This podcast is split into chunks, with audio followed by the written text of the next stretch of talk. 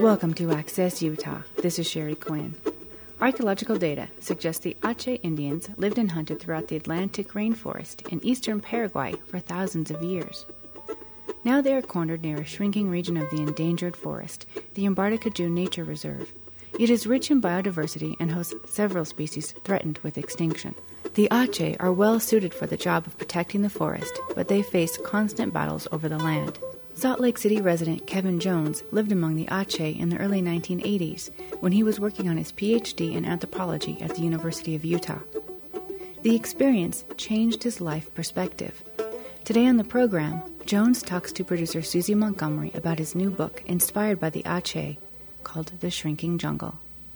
I'm an anthropologist and an archaeologist, and I've been an archaeologist in this Intermountain region for 30 years. And I had a great opportunity when I was in graduate school at University of Utah in the early 1980s to go to South America and live among hunter gatherers who lived in the mountains of Paraguay. Uh, one of my colleagues was a, a, student named Kim Hill, who's now a professor at Arizona State, um, who had lived among these people as a Peace Corps volunteer and uh, had an inn with them. And uh, we went down and, and did ethnographic and ethnoarchaeological work, which was what I did. And I'd never been in, in lowland South America, you know, never been among people like that. And the whole experience was a life changing one for me. Meeting these people who lived until until just a few years before that, completely as hunter gatherers, uncontacted uh, by peaceful contact with the with the European world, with the with the modern world, to spend time with these people and see how they organized their lives and how they went about uh, obtaining subsistence and sheltering themselves and taking care of their kids was unbelievable to me. It was just one of the most amazing things that I ever what experienced. What exactly? What year was this, and what exactly was unbelievable? This was in the nineteen early nineteen eighties. Just to see the way they understood the jungle, understood the forest, uh, knew the plants and animals intimately more than I knew anything in the world, and uh, and knew how to live there in a place that was the most one of the most harsh places I've ever been. This was a place that, and I was a hiker and a camper and uh, outdoorsy. Um, I think if if I had been left behind by one of the bands that I was with in the forest, I would have lasted maybe the rest of the afternoon. You know, it was this is a this is a rough place. what would have gotten you? You think?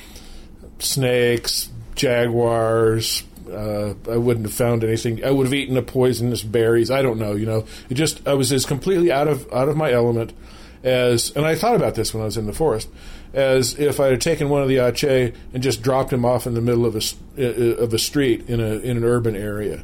Um, they wouldn't have known anything about you know how to get around or anything like that. But this, by the same token, I was just as lost in that in that forest. But also, what really struck me was the stories of the lives of the people that I lived with.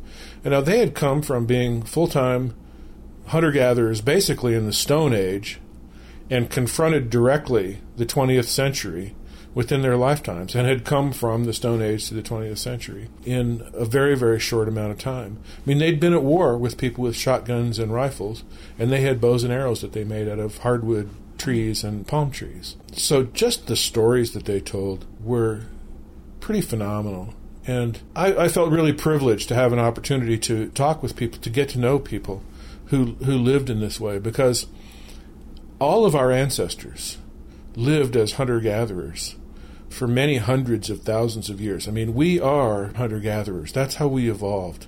We evolved in that context. Our social organizations, our our physical skills, our abilities, our, our our spirituality, our music, our mental capacity, our social skills, all evolved around a fire with other people who were getting up every morning and hunting and gathering for our subsistence. This is a way that way of life that is common to all of us for much much longer time than we've been farming and living in houses.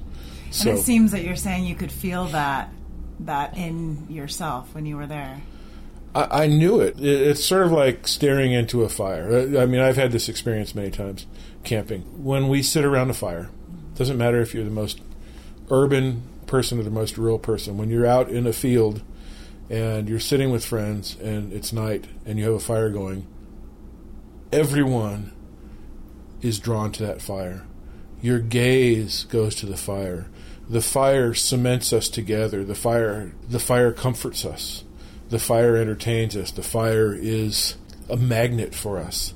Mm-hmm. And that, I believe, is basically something that's wired into our nervous systems from many hundreds of thousands of years of that being the thing that warmed us, that that helped us, that that kept away bad guys and enemies, and the feeling of being with people who were so close to the natural world, sitting around campfires with them in the middle of the middle of the jungle, the the frightening and scary jungle, really struck a chord with me, and really made me, helped me understand that this is who we all were very, very recently. I also had the lucky opportunity to visit the Ache and camp with them in the forest. Here's an excerpt of my report on the Kwe Ache and their efforts to save their rainforest, their ancestral homeland.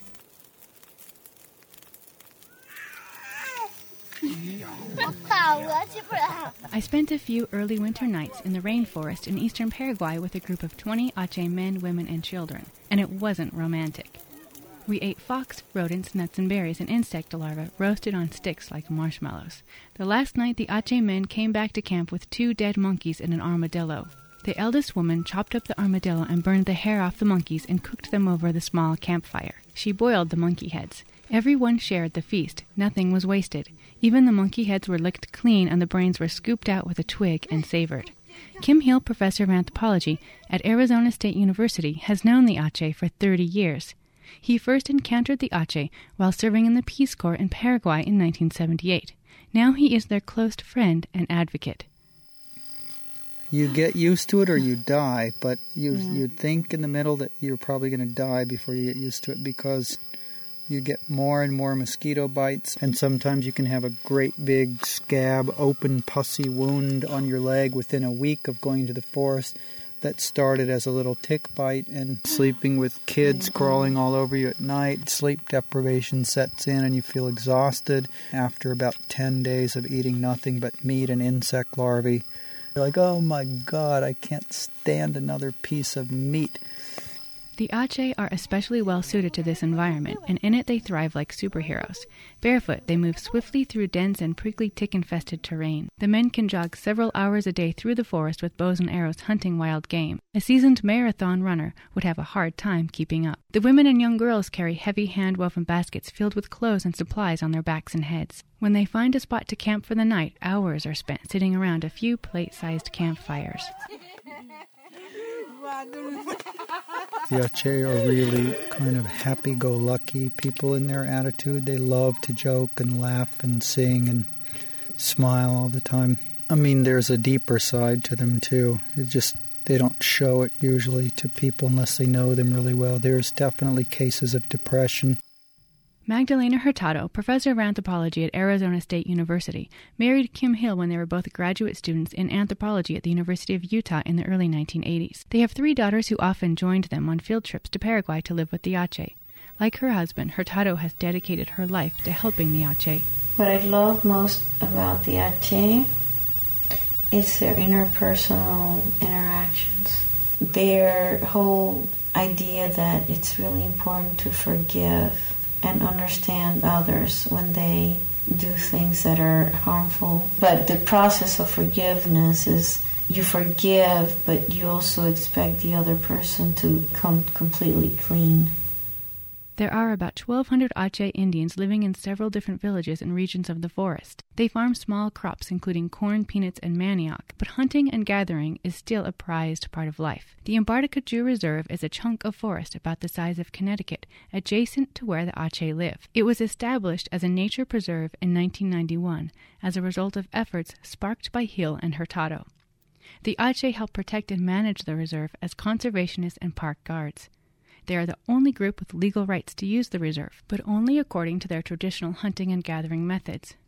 The Mbaracayú Reserve is a national jewel, but it's also a treasure chest where predators abound. The main intruders are marijuana and soy farmers, illegal hunters and poachers, loggers, and landless peasants called campesinos who try to invade the Ache territory, sometimes igniting fierce battles that often result in one or two deaths. The animals are disappearing at an incredibly rapid rate, and nothing is being done about it, and nothing has been done about it for years. The reserve is supposed to be the Ache supermarket. But when somebody leaves the door wide open to your supermarket and lets everybody come in and steal everything they want, you don't get anything out of it anymore. And so obviously the Ache are really unhappy about the situation.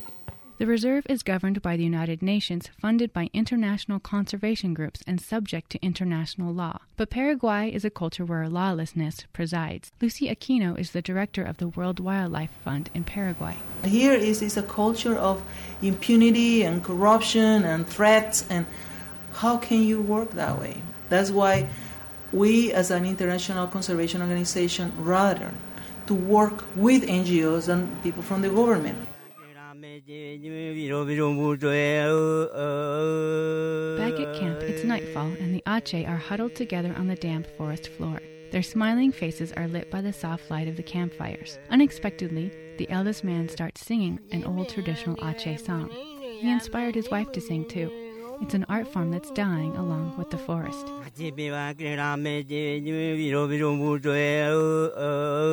The things that I experienced there were profoundly moving to me and uh, on many different levels. Intellectually, very much so, but also on other levels.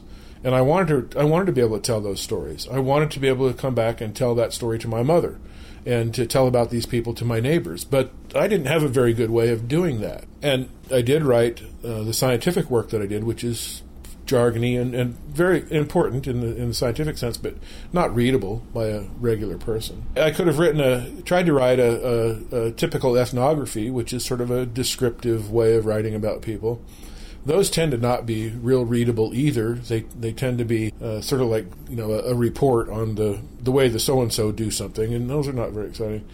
And I couldn't think of any better way to do it, so I just started making up a, a fictitious band you know, using kind of the characters and the people that I knew, and trying to write a, a, a story of the way they lived and, and, some of their stories in the context of a, of a fictional bunch of characters. So, who's the main character in your book? Main character is a kid. Main character is a kid named Catfish. He's about a nine-year-old boy.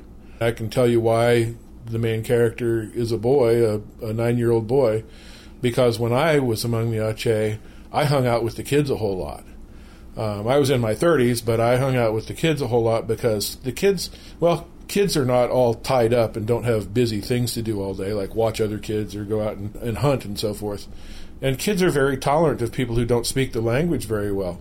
They they're very accepting. So I learned a whole lot from the kids. I hung out with the kids, and I really enjoyed them. And I made very good friends with with young boys and young girls.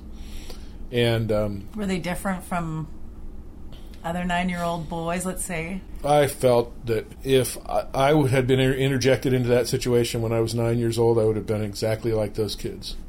Uh, in fact, I felt the whole time that the way of life of these people, any of us would be that way if we were in that circumstance. They were doing the thing that uh, any of us would do if we had the skills and the, and, and the knowledge uh, to, to live in that circumstance. And it's not told from his perspective, but he's really the one that we follow throughout. And his, his family, his little nuclear family, his parents, and they're all based on people I know. I, am real happy with the way it turned out. I Where'd think, you get the name Catfish?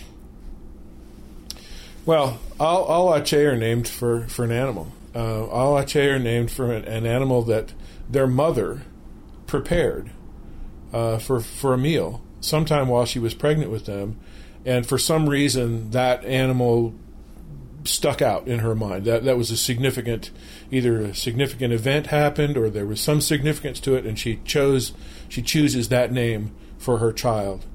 Um, so they all every everyone has a, an animal name, and and it, they they actually have a suffix that's attached to the to the animal name, so you know that you're not just talking about a catfish, you're talking about the boy named Catfish. And what's your Ache name? Krigi and it's uh, for a kind of armadillo. They just decided when I was down there that that should be my name. So, in fact, the Ache gave me a name too, Jakugi, which means wild turkey, and I had a similar experience with the children. They were my happy guides.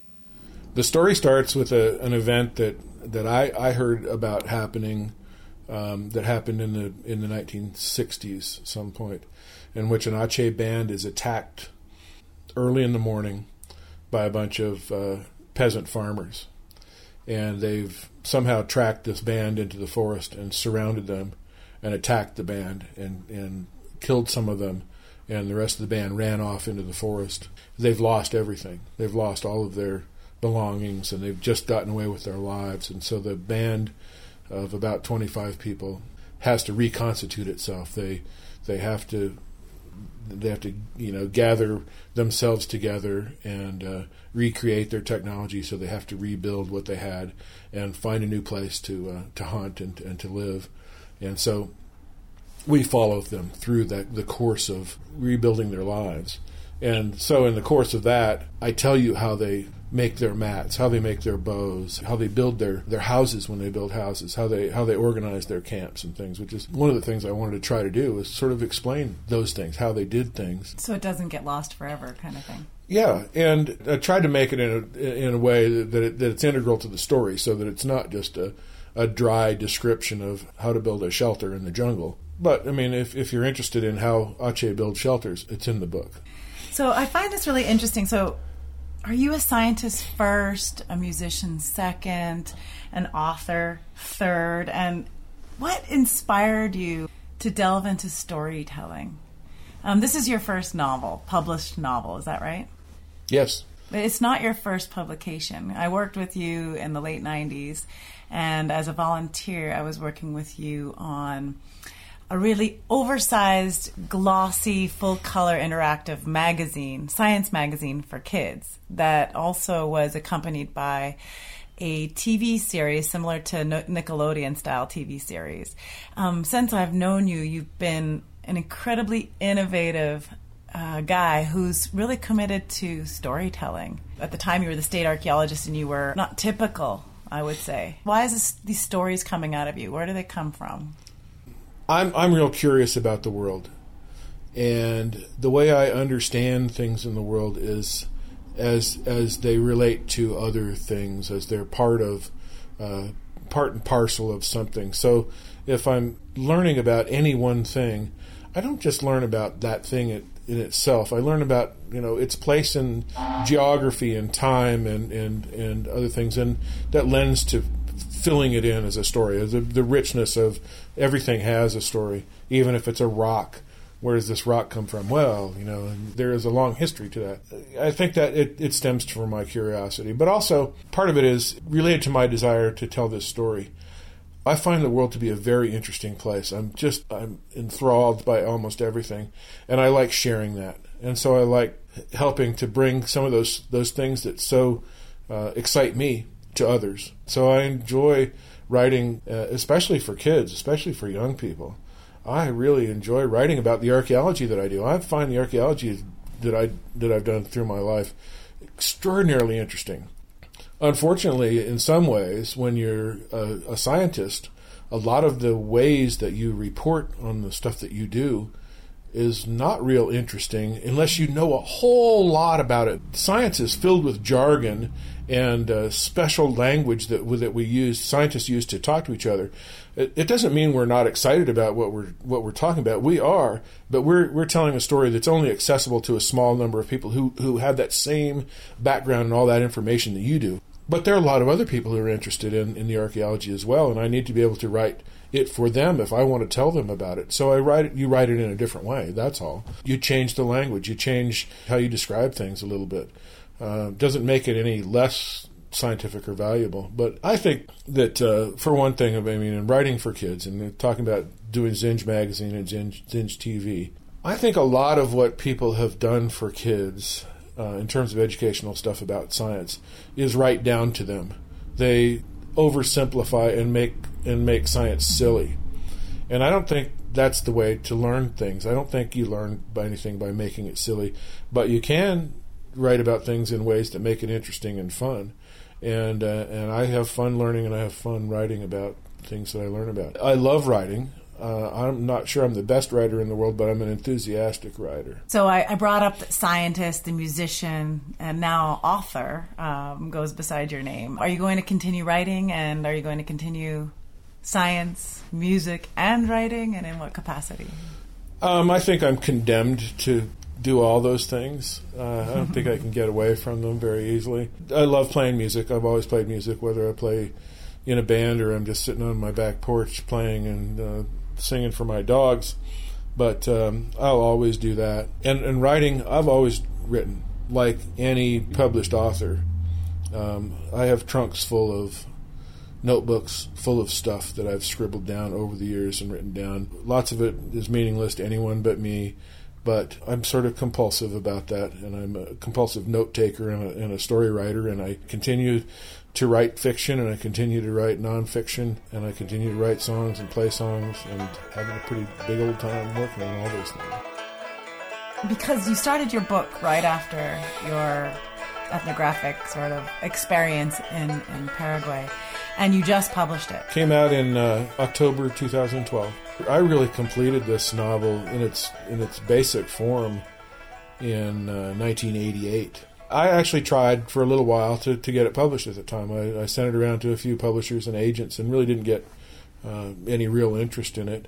Um, I took a new job, had a had a child, sort of just set it on the shelf for a real long time, and um, it wasn't until a couple of years ago that I was talking with uh, one of the editors at University of Utah Press, and uh, and told her about the book, and she said, "Well, send it to me, and we'll we'll see. If, I'll be glad to take a look at it." And did, and had it reviewed, and, and got good positive responses to it. So she decided to publish it. So I'm very happy about that. There's some really serious issues happening to the Ache in Paraguay right now in terms of a land struggle. Can you just talk to that and how? The publishing of this book is actually quite timely with perhaps the demise of the entire culture. Well, the Ache people didn't go away when I stopped, you know, working with them uh, ethnographically. In fact, Kim Hill continues to go down and work with them and has now for 30 some years. But they're struggling. They they came out of the forest as uh, second class citizens and were treated poorly by the locals and had no land. They had no, you know, they had no inheritance. They had no way of knowing how to deal with the, the modern world and gradually they've been trying to uh, establish themselves, and they've you know they've organized somewhat, and um, have tried to obtain some land that they could use in a traditional way, and they have. They just just recently in 2012, the government granted them granted the tribe a deed to a fairly substantial piece of land of their traditional traditional land. There's been lots of controversy since then. There are uh, local campesinos, squatters who've been trying to use that land. There's potential for armed conflict, so there's there's a lot of tension in the area of uh, competition for the for the traditional hunting lands of the of the Ache, and they are working with some some companies. One of them is called Guayaqui, which makes herbal teas, and especially yerba mate, which is a traditional drink of, of Paraguay. And they're growing shade grown, natural, organic uh, yerba mate on the Ache lands, and Ache are helping to harvest it and and cure it and, and sell it. So there is an opportunity for economic development for them, but their lands are being threatened. They're in a tough spot right now, and uh, I'm, I'm hoping maybe that by publishing this book, I can at least raise the conversation up a little bit, let people know that this situation is transpiring, and maybe there's some ways that uh, we can draw some attention to it and, and, and help out a little bit. Mm-hmm. This seems like, you know, it's a smaller story of the Ache group, but it's analogous to so many situations across the world of people fighting for traditional land and traditional lifestyle. So I feel like you know, it, it joins a bigger conversation. And most people haven't heard of the Ache, but it's a story that's repeated over and over again everywhere in the world. And and what's compounding it in in this area is the deforestation that comes along with the uh, modern incursion into that forest. And many of the forests that I traveled with the Ache in and foraged in in the early 1980s are no longer forests anymore. Have been cut down and turned into pastureland or farmland. So that whole ecosystem is dramatically altered by human hands, and it's part of the ongoing uh, deforestation of the tropics. In in many ways, it's a large scale ecological disaster that's going on. Uh, but it's also very understandable. I mean, those those trees aren't being cut down really by multinational corporations. They're being cut down one at a time by uh, uh, people who are trying to build a farm, you know, grow grow a garden and feed their children. So it's uh, you know it's not something that's easily easily understood or fought politically. There's a lot of competition for the land, and, and there there probably always will be. Um, I'm hoping the Ache can maintain some lands that they can use collectively and help to provide an economic base for themselves because they're they've been there forever and, and have used that land very well for many many thousands of years. I hope they can continue to have a little bit of a, a say in how the land is used. You would say that you have an emotional tie to this group. Yeah, I do have an attachment to them. They're they're people I know. I have a personal connection and I do care about their their well being. I do care about their their economic and physical health, and, uh, and I want to see them move into the modern world in a way that doesn't completely destroy them. Mm-hmm. What did you learn about yourself um, through writing this book, or even your experience with them, other than maybe the fact that you can't survive in every environment without a little bit of time and practice? I think you learn about yourself by putting yourself into in situations that are different than the ones that you're accustomed to. I think I think we grow by traveling, um, and by traveling, and I don't necessarily just mean going places, but I mean seeing different places and experiencing different places and and and meeting people who who live and look at the world in very different ways than you do. Uh, I think we learn more about ourselves doing that um, than in almost any anything that we can do. I think travel and living among other people is the best cure for uh, ethnocentrism and bigotry that we can have. I think the people who who stay in one place all their lives and, and hate people who are not like them could learn a lot by just simply going going a short ways and meeting somebody who's a little bit different than they are. Mm-hmm. Um, it helps us not draw lines around around things, and it helps us also to understand that our way isn't the best necessarily. You know, everybody thinks their their stuff's the best, but it's it's pretty enlightening to know that uh, your way of doing things is merely one of an untold number of ways of, of doing that very thing. So. You know, I, I just remember a story you once telling me, um, and as you say, going into f- foreign places and trying to sort of adapt and learn from different perspectives and how people different different people live. And at that time, you you were doing that. Um, you had quite a major accident that has has almost become as a musician as as you've had to overcome the losing of your thumb. Can you tell that story? It was one of my trips in Paraguay. Yeah, we were in a a bad car crash in uh, in rural Paraguay our vehicle sideswiped a bus going in the opposite direction, and we rolled down the middle of the road, and, and my hand was basically torn to shreds, my right hand. And um, we had to hitchhike into town and find a find a hospital, and, and, and did finally eventually. There was a Land Toyota Land Cruiser station wagon, and I crawled out of the upside down car through the windshield, and I felt something kind of dangling, and I looked down, and it was a big chunk of my hand that had been ripped off from the rest of it and was just hanging by some strings and things. I thought, oh, geez, that's not very good. And a lady was standing nearby who'd gotten off the bus that we'd hit and handed me a cloth and wrapped it up. And uh, thumb included. Yeah, yeah, all all the all the parts. Jones and Hill were then offered a ride to the hospital by a Paraguayan man in the area. Their misfortune was not over yet. I started feeling hot, and uh, I thought, "Oh, that's this isn't good. I'm not not feeling that well." And then I realized there were fumes coming up uh, through the floorboards, and I said, "I I I think your car's on fire," and uh, he had to stop the car, and there were some wires that were on fire in oh. the car, so they had to put the fire out. Jones eventually made it to the hospital and had to return to the States early to mend his wounds. Kevin Jones was the state of Utah archaeologist for 20 years, and he continues to work in the field and play music. The appeal of the book is that you learn about people in a, in a culture that's different from ours, but also you learn about something that's not that's not going to be around very much longer. Is the, the hunter gatherer way of life, and it's something that's common to all of us.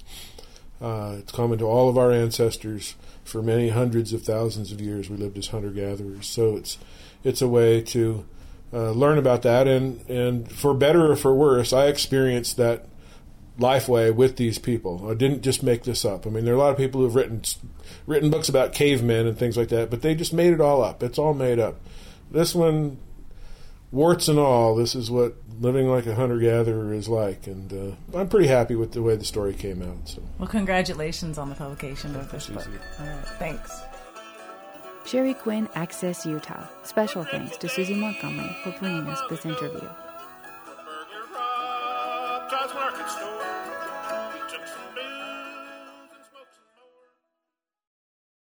Support for Access Utah comes from the Utah Humanities Council, enriching cultural, intellectual, and civic life by providing opportunities for all Utahns to explore life's most engaging questions and the wonders of the human experience. Support for science questions comes from the College of Science at Utah State University, where students step beyond the classroom, participating in advanced research in the lab, field, and outer space. When students and faculty learn together, discovery follows. Information is at usu.edu/science.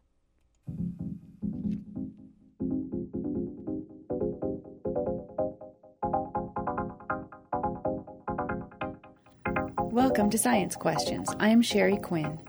And I am Susie Montgomery.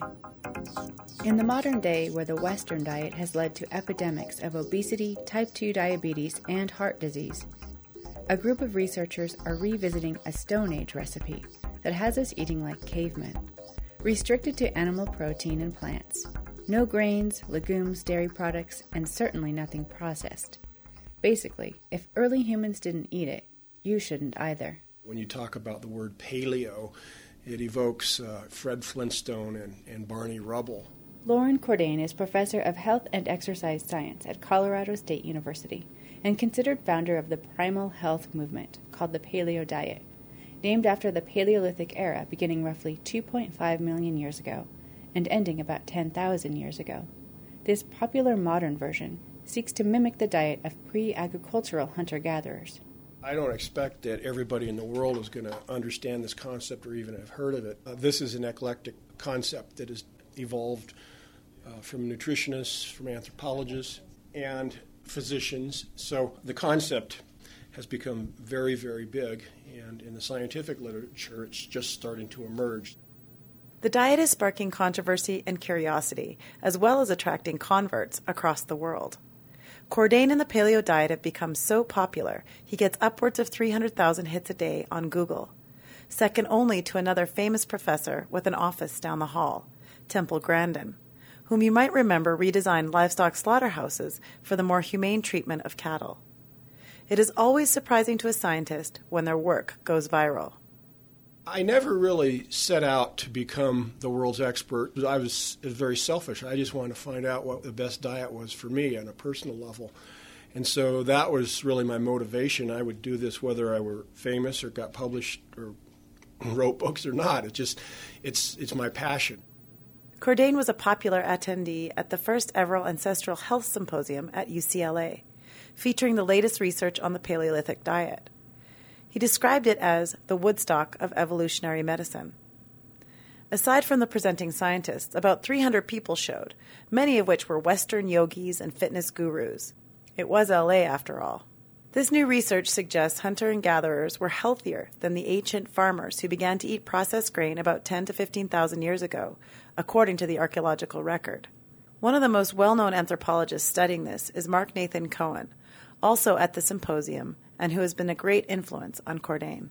He was able to show that if you look at the skeletal remains of hunter gatherers, and then just as they made the transition to early farmers, um, their skeletons showed that they were much, uh, they were very unhealthy, they were shorter, they lost on average five to six inches. They developed bone mineral problems and, and other pathologies that can be inferred from diet. So Part of the problem is is that they went from eating tremendous diversity of wild plant and animal foods to eating staples like cereal grains, which are nutritional lightweights compared to wild plant and animal foods. The most problematic of the cereal grains is wheat, according to Cordain, and what was once called the USDA food pyramid is now called MyPlate. And this program recommends six servings of grains per day. Half should be whole grains. That is, is a very poor recommendation for 1% of the population who has celiac disease. And so uh, eating wheat uh, causes symptoms in celiac patients. So 1% of the population um, may not sound like much, but we have 300 million people in the U.S., so it turns out to be a, a substantial number. And even more importantly, uh, what we're finding now is gluten sensitivity. Besides paleo, the other really hot topic in diet is gluten free. And so it turns out about 20% of the U.S. population has gluten sensitivity, meaning that they have a variety of, of symptoms and illnesses when they eat wheat. And so that's why the gluten free products have exploded across the United States and, uh, and actually worldwide. Cereal grains not only are responsible for celiac disease, but we also suspect that they're responsible for a variety of other autoimmune diseases because they contain a substance that increases intestinal permeability, and it does so not just in celiac, but in, in so called normals as well. So, uh, and, and, the other issue with grains that I have is that uh, they, they're nutritional lightweights. If you compare them on a calorie by calorie basis to either fresh fruits, vegetables, lean meats, or seafood, they come, come in last. And so I, for the life of me, can't understand, except that they're cheap, why our government is, through its My Plate program, is promoting uh, the consumption of a food that produces nutritional deficiencies and can cause actual ill health in many people. 75% of people in the U.S. have one or more symptoms of either type 2 diabetes, cardiovascular disease, or hypertension, basically high blood cholesterol, and high triglycerides. Cordain's research shows, too, that certain types of cancer, epithelial cell cancers like breast, colon, and prostate cancer, are linked to diet. All of these ailments are components of the metabolic syndrome, says Cordain. Anecdotally, what we find is that people with the metabolic syndrome, their symptoms seem to fade away hypertension, dyslipidemia, uh, all of these characteristic symptoms of insulin resistance fade away on the paleo diet. And one of the most thrilling factors that has come about in the last 10 years since people have been doing this is that people with autoimmune disease seem to uh, improve and even go into complete remission. So, diseases that at one time were thought to be completely non controllable uh, have uh, shown.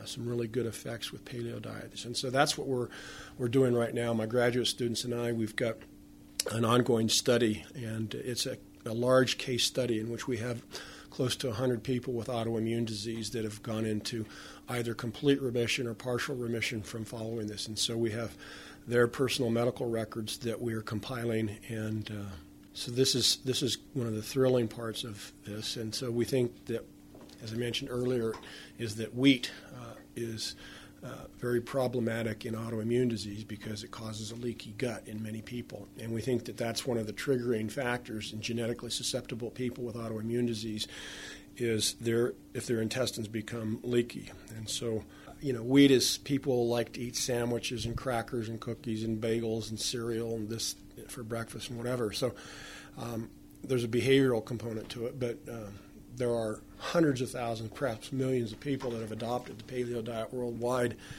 and uh, I don't think that they have a problem. To me, a slice of bread or versus a bowl of fresh blackberries, there's no no comparison. I'd much rather eat a bowl of fresh blackberries any day than eating a piece of bread. Cordain has done extensive and well respected research on hunter gatherer diets. One of his more well known studies looked at their diet and acne. To determine whether hunter gatherers suffered from acne, Cordain teamed up with husband and wife anthropology duo Kim Hill and Magdalena Hurtado, who are famous in the field for their long-time research of about 30 years on one of the last remaining hunter gatherer groups living in the Paraguay forest, the Ache.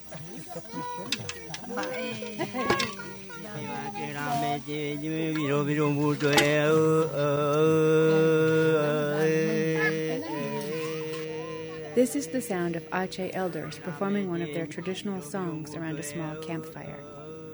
Kim Hill introduced me to them in 2006.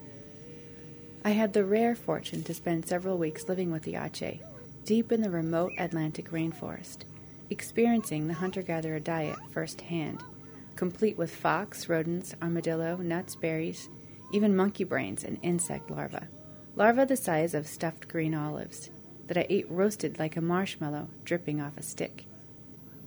Diseases such as obesity and diabetes are quite new to this society and are not uncommon. The traditional Ache diet also prevented acne. During the course of Hill and Hurtado's two year acne study, they did not find a single case of acne among the Ache, nor did Cordain among the Kitavan Islanders. They live uh, in this island in the South Pacific off the coast of Papua New Guinea, and there's about 3,000 of them, and uh, there was uh, oh, 250 to 300 teenagers in that group, and once again, not a single uh, teenager or person in the population had acne.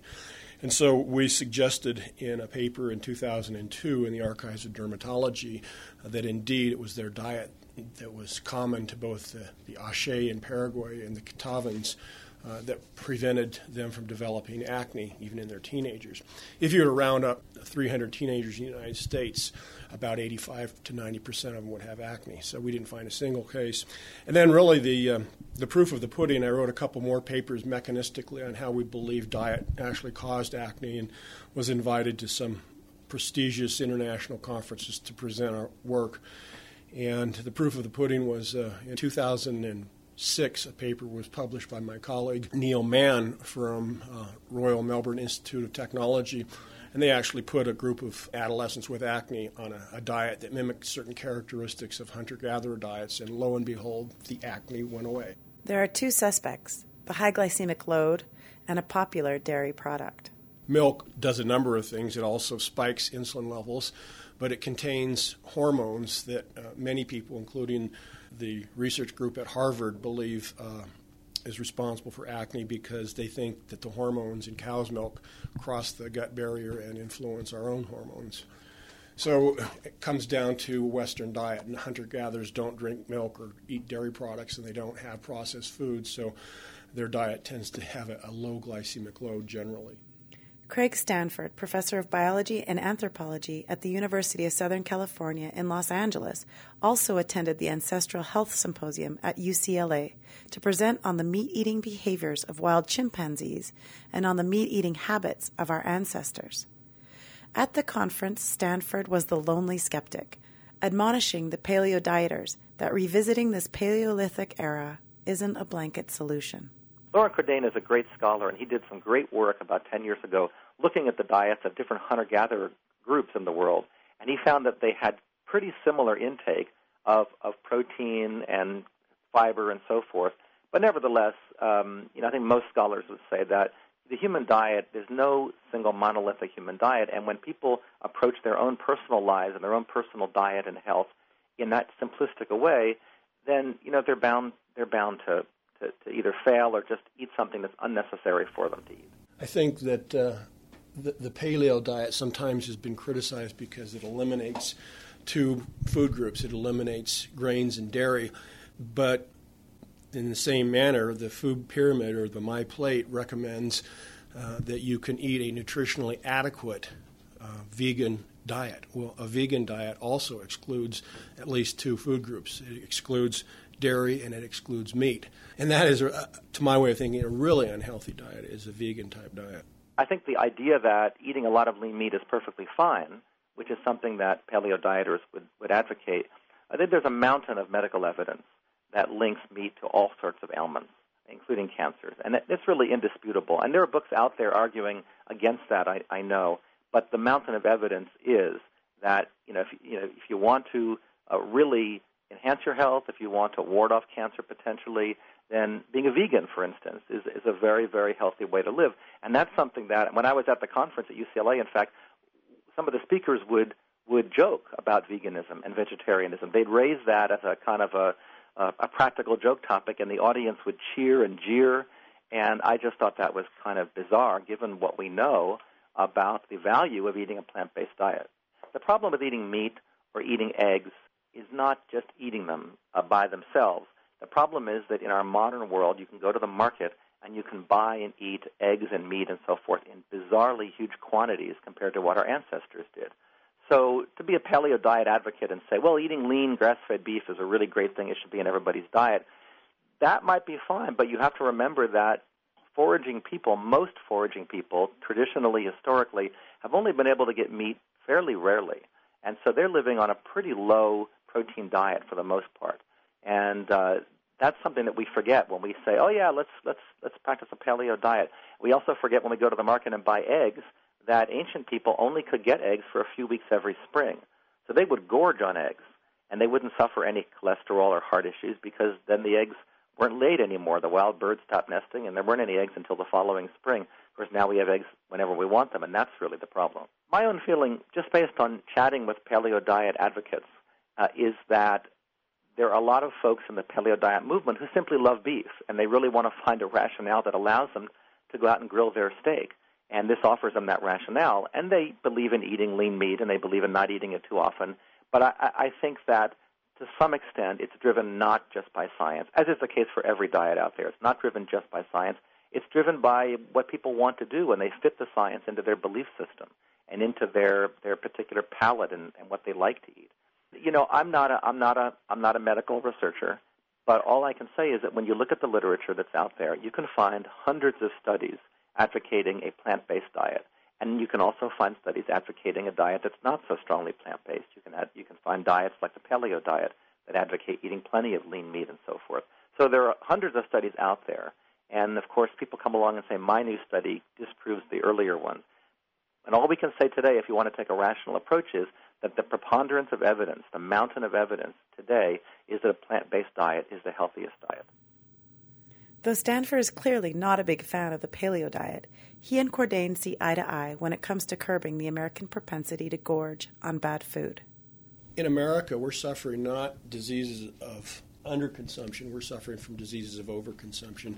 Two thirds of the population is obese or overweight. And so most middle class Americans can afford to eat whatever they like, and those are the people that uh, are unfortunately sick and overweight and have diseases of insulin resistance. So uh, they certainly could make changes by making dietary changes. And I think health care costs could be significantly reduced if people uh, uniformly adopted a diet that was composed of fresh fruits and vegetables and lean meats and they avoided processed foods. There's a kernel of, of truth there that's really valuable, which is that we should be avoiding processed foods and we should be avoiding a lot of the junk and, and the extreme caloric intake that we put in our bodies these days.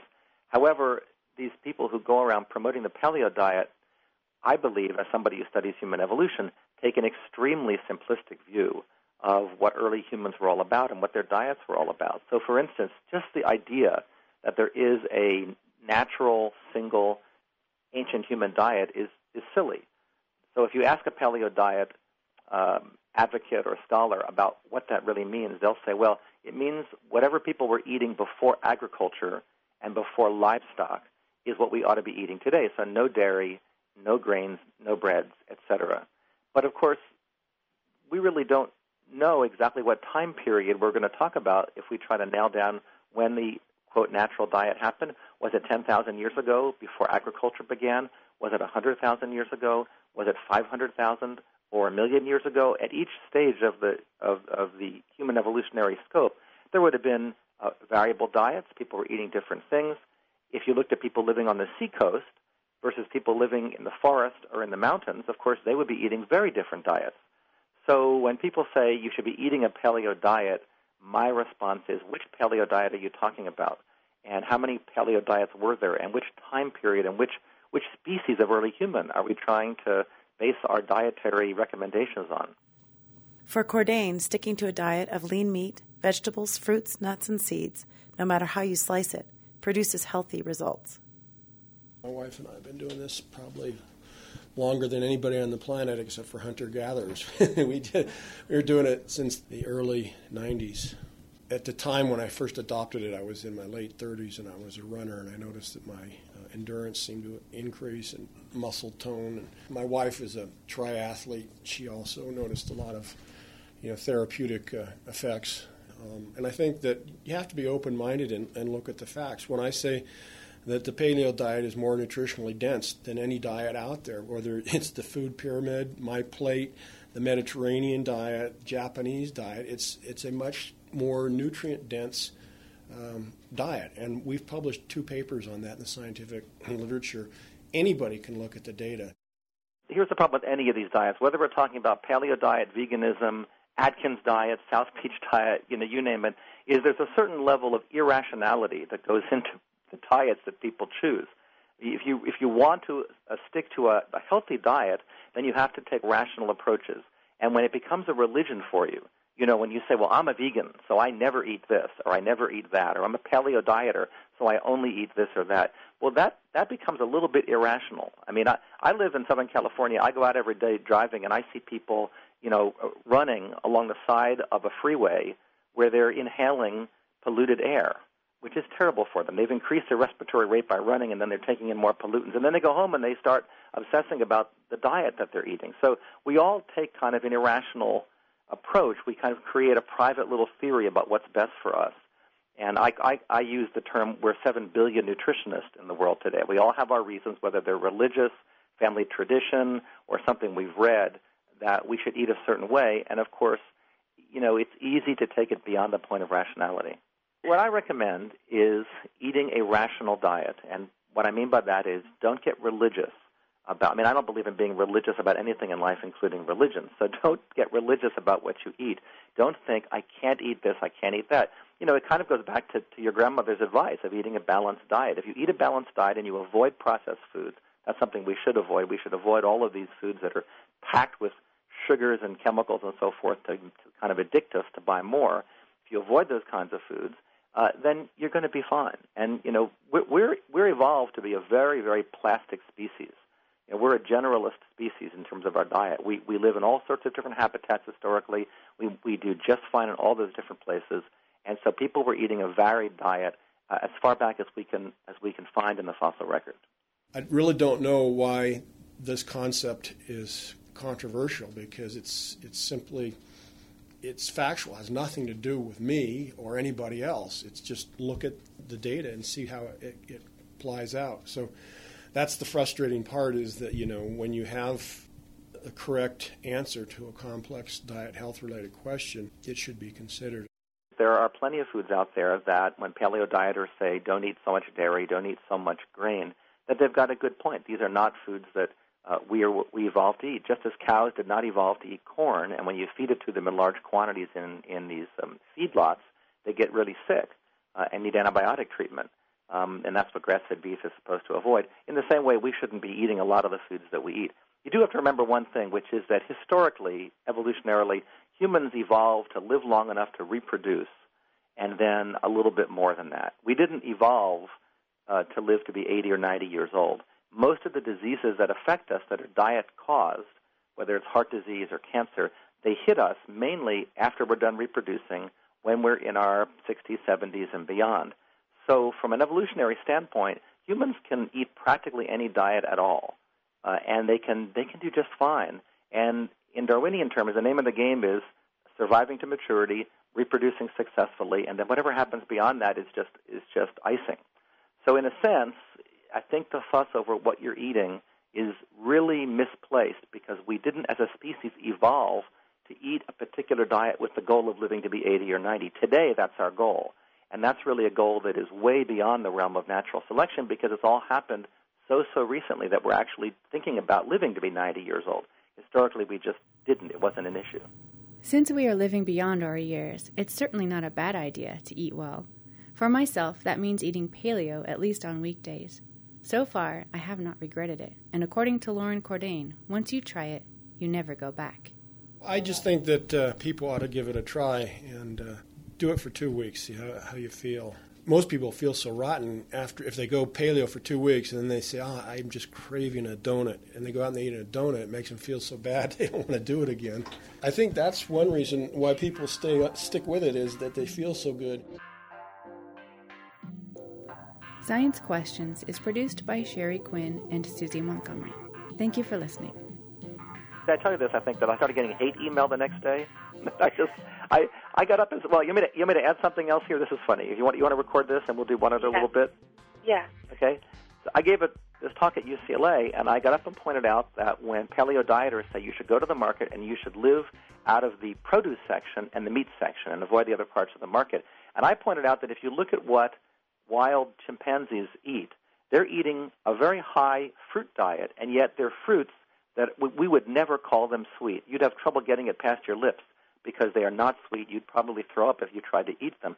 And in the same way, the foods that we buy in the market, when you go to the market and buy kale or, or Brussels sprouts or broccoli, those foods do not resemble nutritionally uh, their ancestors that our ancestors were eating because they're packed with sugar these days. Farmers know that people like to eat sweet, tasty greens. And so even greens that don't seem sweet to us, let's say kale, are intensely sweet compared to their ancestors. And I gave this talk at the Paleo Diet Conference, and oh, people got very upset because I think they felt that when they go to the market and buy greens, they're basically replacing an ancient diet with a modern diet that's very equivalent, and it simply is not.